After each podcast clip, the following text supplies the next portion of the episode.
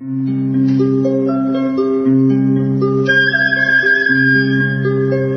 رادیو کودکان دنیا خوش آمدید.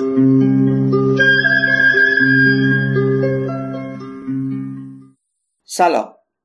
تلاش برای شناخت هویت ملی ارتباط با میراث معنوی و غنیسازی جامعه فرهنگی کودکان و نوجوانان از طریق افسانه ها و قصه ها بخش مهمی از دورنمایی است که خانه قصه و افسانه مؤسسه پژوهشی کودکان دنیا به اون فکر می‌کنه یکی از فعالیت های خانه قصه و افسانه تمرکز بر یکی از افسانه های ایرانی و کار همه جانبه بر روی اونه طی این فرایند از کارشناسان درخواست شد هر کدوم با توجه به نوع کار تخصصی خودشون مقاله‌ای با هدف بررسی و تحلیل این شخصیت های افسانه‌ای تدوین کنند.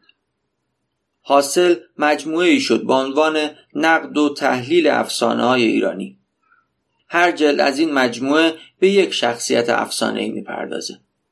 در رادیو کودکان دنیا برخی از این مقاله ها رو با شما در میون می‌ذاریم.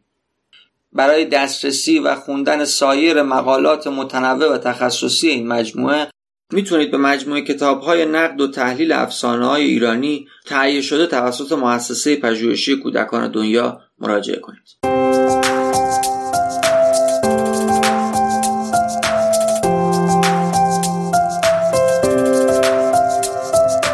در این قسمت کوسر بهشتی پیشگفتار کتاب نقد و تحلیل افسانه امون نوروز رو می‌خونن پیشگفتاری که به قلم آقای ناصر یوسفی و با عنوان امون نوروز و نقش نوین او نوشته شده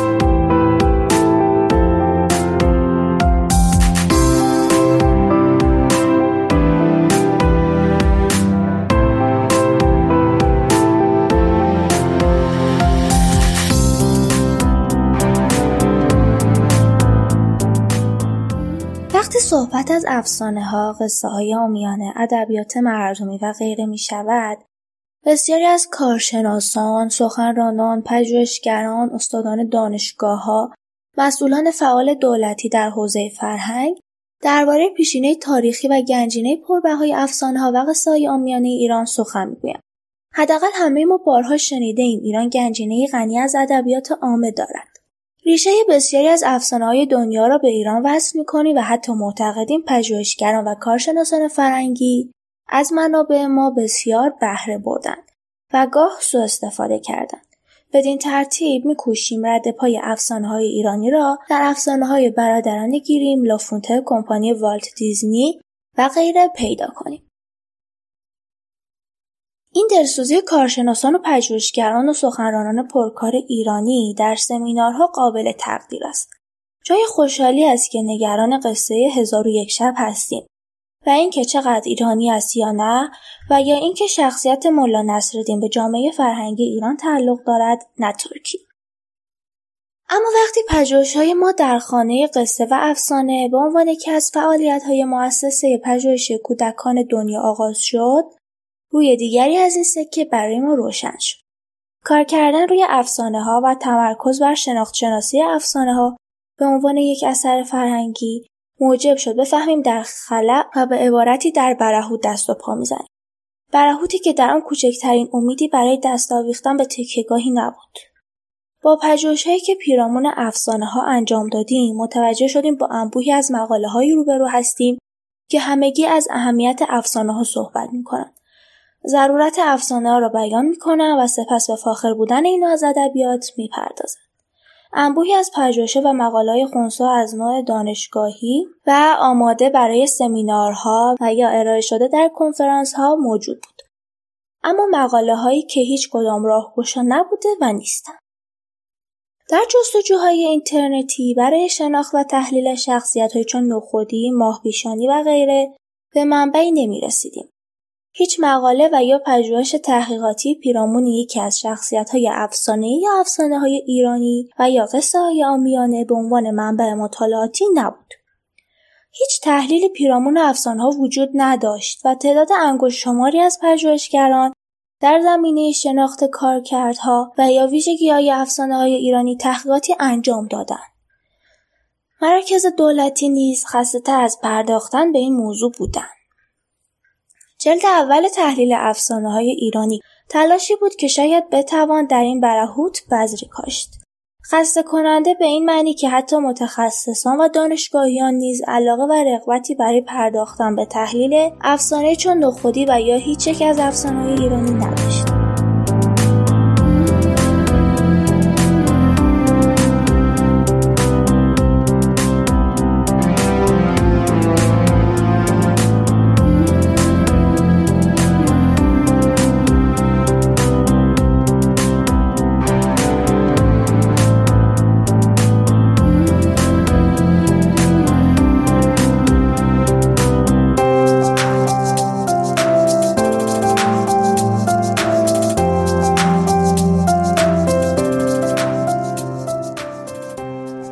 مقابل این خلا وقتی سعی کردیم با هایی از تحلیل های اروپایی آشنا شویم به همان اندازه با حجم باور نکردنی از های پژوهشی روبرو شدیم.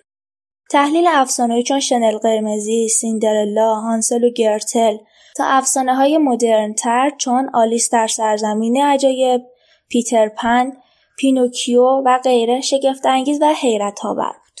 شنل قرمزی از سوی بسیاری از روانشناسان جامعه شناسان، نشان شناسان، فیلسوفان، نظریه پردازان فرهنگی و حتی اقتصاددانان تحلیل شده است. بنیادهای بسیاری در اروپا و آمریکا فقط به شیوه تخصصی درباره شنل قرمزی پژوهش می‌کنند و میکوشند با تحلیل این افسانه به شناخت عمیقتری از لایه های فرهنگی جامعه خود بپردازند.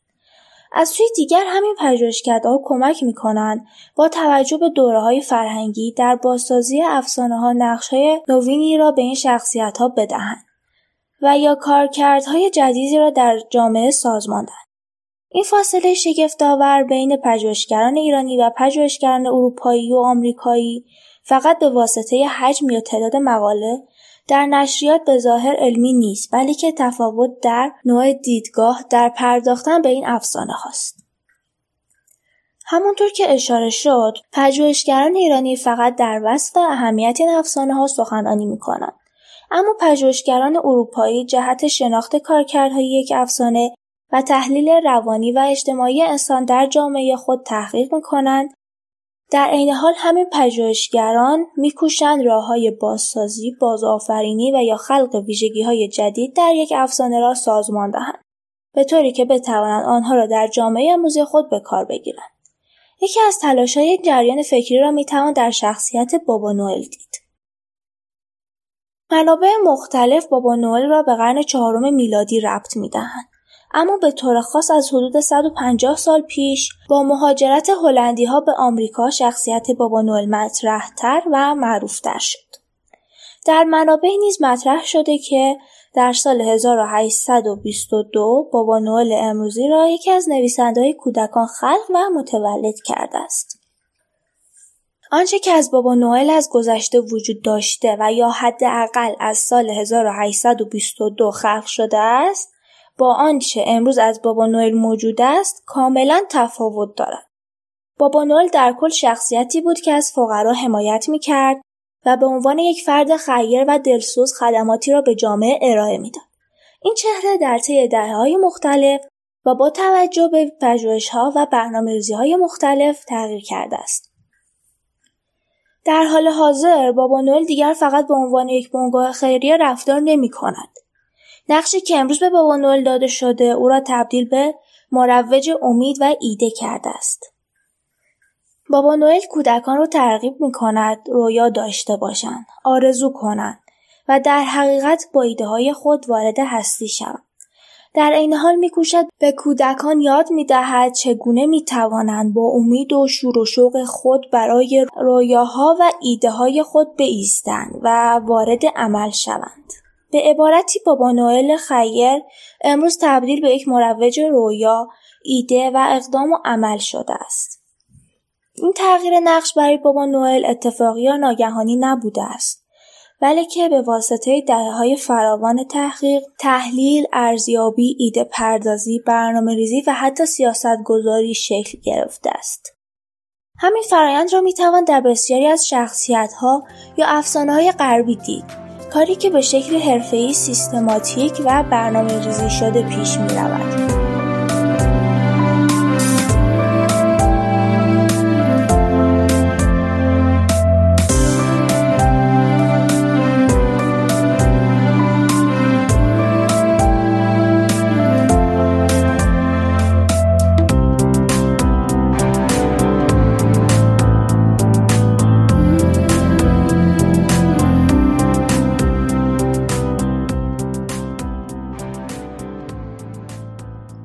خانه قصه و افسانه در مؤسسه پژوهش کودکان دنیا با چنین هدفی فعالیت خود را آغاز کرد تا بتواند مسیر پژوهش و تحقیق را پیرامون افسانه ها، قصه ها و شخصیت های افسانه ایرانی باز کند.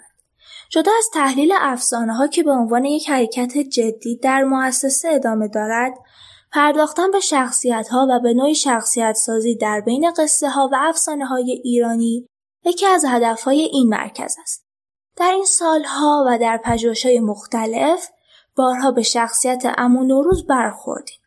شخصیتی که در نوع خود ویژگی هایی دارد که می تواند مورد توجه، بررسی و بازبینی قرار بگیرد. مدت هاست درباره امو نوروز پژوهش‌های گسترده ای را آغاز کردیم. با این امید که احتمالا منابع بیشتری درباره امو نوروز بیابیم. بارها شنیده و خوانده بودیم که امو نوروز شخصیتی کهن و حتی اسطوره‌ای در ادبیات و فرهنگ ایرانی است. اما مجموع تحقیقها حوزه جدیدی را برای ما باز نکرد. تقریبا در هیچ منبع کهن نتوانستیم رد پای شخصیت امو نوروز را پیدا کنیم. در هیچ متنی به چنین شخصیتی که با آمدن بهار پیام نوروز را بدهد و مردم را به شادمانی دعوت کند اشاره نشده است. مهمترین منبع کهن نمونه ای است که در مجموعه قصه های صبحی منتشر شده است. حتی در مجموعه افسانه ها و قصه های انجوی شیرازی نیز امو نوروز پیدا نمی شود. در لغتنامه ده خدا در معرفی امو نوروز نوشته شده شخصیتی ای که به تقلید بابا نوئل در افسانه های جدید ایران وارد شده. ده خدا به طور سریح اشاره می‌کنه که امو نوروز یک قصه جدید است.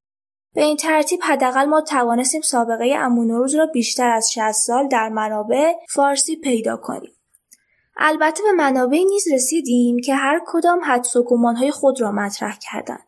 برای مثال دکتر کتایون مزاپور در مقاله اشاره می کند دکتر مهداد بهار حد زده است که این افسانه به یکی از باورهای آریایی و اسطوره مردگان برمیگردد. البته این نکته فقط در حدس است اما به هیچ منبعی اشاره نمی شود. حتی در منابع مربوط به زرتشتیان نیز نمی‌توان مطلبی درباره امو نوروز پیدا کرد. با اینکه گروهی بسیار میکوشند امو نوروز را به الهه تموز و اسطوره های ایرانی وصل کنند اما به نظر می رسد تا کنون هیچ سندی که این نظریه را حداقل معرفی کند وجود ندارد. در حقیقت همان حدس و گمانهایی است که بیشتر دوست داریم برای امون روز یک پیشینی کهن خلق کنیم.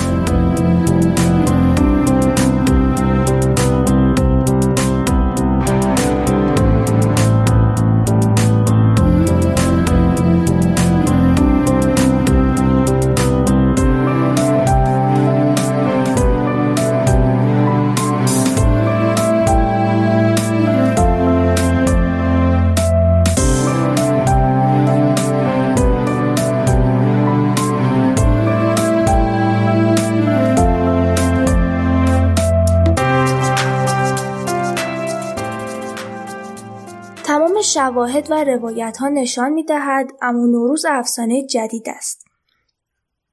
حتی ساختار قصه نیز بیانگر تازگی آن است. افسانه امو نوروز بیشتر از آنکه جذاب و شنیدنی باشد، دارای شخصیت جذابی است. به عبارت دیگر خود شخصیت امو نوروز به مراتب جذابتر و قابل توجه تر از داستان امو نوروز است.